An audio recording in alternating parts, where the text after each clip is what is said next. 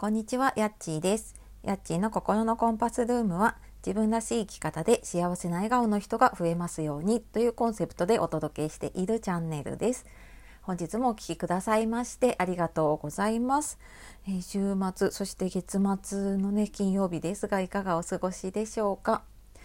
えー我が家はですね今日と明日でうちの小学5年生のね息子 K 君が宿泊学習っていうのかなあの本当は林間学校だったんですけどね。ちょっと近くの少年の家に一泊しながら、えなんかいろいろうんなんか自然の中でのね体験だったりとかあと隣の市なんですけれどもね、まあ、ちょっとウォークラリーでいろいろ市内散策とかをしたりとか、うんまあ、夜はねキャンプファイヤーしたりとかなんかいろいろ楽しみながありそうで、はい、今朝楽し楽しそうにかな、はい、ちょっとワクワクしながらね出かけていって、まあ、私もちょっとこの自由時間にね何しようかなとちょっと、はい、ウキウキしているところです。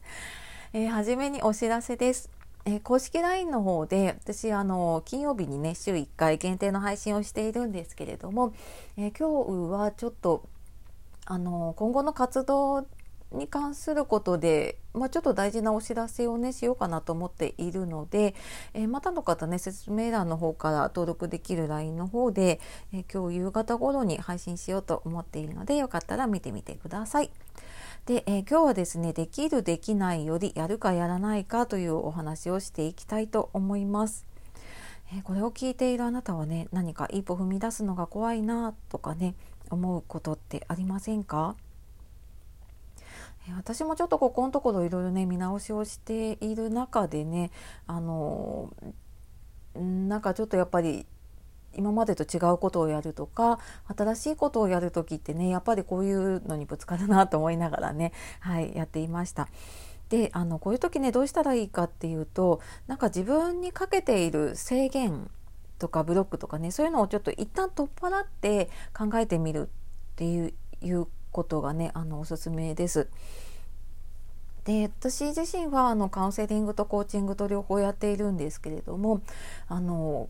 こうなんかあ自分でちょっとあこれできないかなとかネガティブになっちゃってる時になんか無理やりあれやろうこれやろうって言ってプラスの方に持っていこうとするとやっぱりあの自分の中の引っかかっているものぶつかっているもの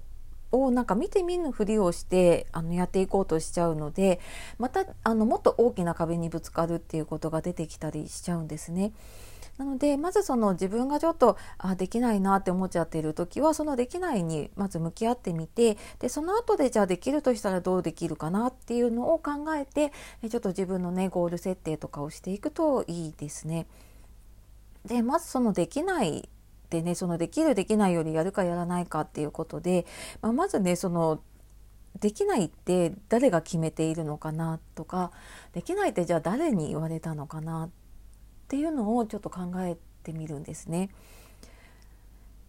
でそうすると結構自分が自分のことをできないって決めていたりとかもしくはちょっと遡っていくと自分にすごく影響を与える人のからの、まあ、言葉だったりとかねいろいろ言われてきたこととかでそういうふうに自分が思ってしまったっていう場合もあります。であのちょっと自分で考え方を変えられるぐらいだったら大丈夫なんですけどんちょっとなんかこれ根が深そうだなとかなんかちょっと乗り越えられないというかねちょっと超えるのきついなとか向き合うのきついなっていう時にはうんまあなんかそれでもねやっぱり何か一歩踏み出したいっていう時にはやっぱり専門家の方、まあ、カウンセリングだったりとかねあのそういうカウンセラーさんにちょっと話を聞いてもらうだけでもねすごく楽になると思いますしちょっとその自分のね引っかかっているモヤモヤになっている言語化できないものっていうのをちょっと一回出してみるとすごくねこう何て言うんでしょうね鎖が取れたようにというか なんか鎧が取れたようにすごく軽くなって進むことができるようになるのでまずそこを払った上でじゃあ今度うんそのできないっていう思い込みがねなくなったとしてでじゃあやるうんまあ、やるかやらないかでねやりたいって思った時にじゃあできるとしたらどうやったらいいかなっていうことでただ自分でなんかあのあお金がないから時間がないからいろいろ考えちゃうんだけど一旦じゃあそういう制限がなかったらどうしたいかなっていうのをあの考えてみるんですね。でそれしないとやっぱりずっと制限かけたままで考えていると本当に自分のやりたいことに向かえなかったりしちゃうんですよね。なのであの制限を取っ払って自分がどうなりたいのかなとかじゃあ何のためにねこれを、うん、やりたいと思っているのかなっていうちょっと目的だったりとかね自分の在り方みたいなのを考えてみるといいですね。でここであのちょっとやってしまいがち私もやってしまうんですけれども手段、うん、具体的にこれをやるあれをやるっていうものを目的にしてしまうとあのじゃあ何のためにそれをやっているのかが見えなくなっちゃうって迷子になっちゃうっていうことがあるのでまずはあの目的何のためにやるのかなそれをやることでどうなりたいのかなっていうところをね先に考えてみるのがいいですね。であの私もなんかやっぱ結構失敗してきたので そこは最初に決めた上でじゃあそのために必要なものうんまあ、それがねもしかしたらこの SNS とか発信かもしれないしでそこの目的が決まっていれば多分そのやっていることってぶれなくなっていく、まあ、多少見直したりしながらは行くんだけれども、うん、あのそんなにぶれなくなるなと思います。というわけで今日は一歩踏み出すのがねちょっと怖い時はあの制限のない状態でね一旦考えてみるっていうお話をしてきました。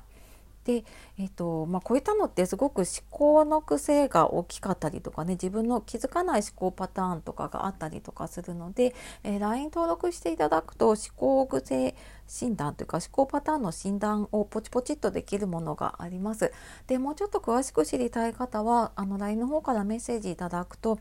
考のパターン変えると本当に自分が変わっていくのででその方法もお伝えできるので、えー、ぜひねメッセージいただければと思います。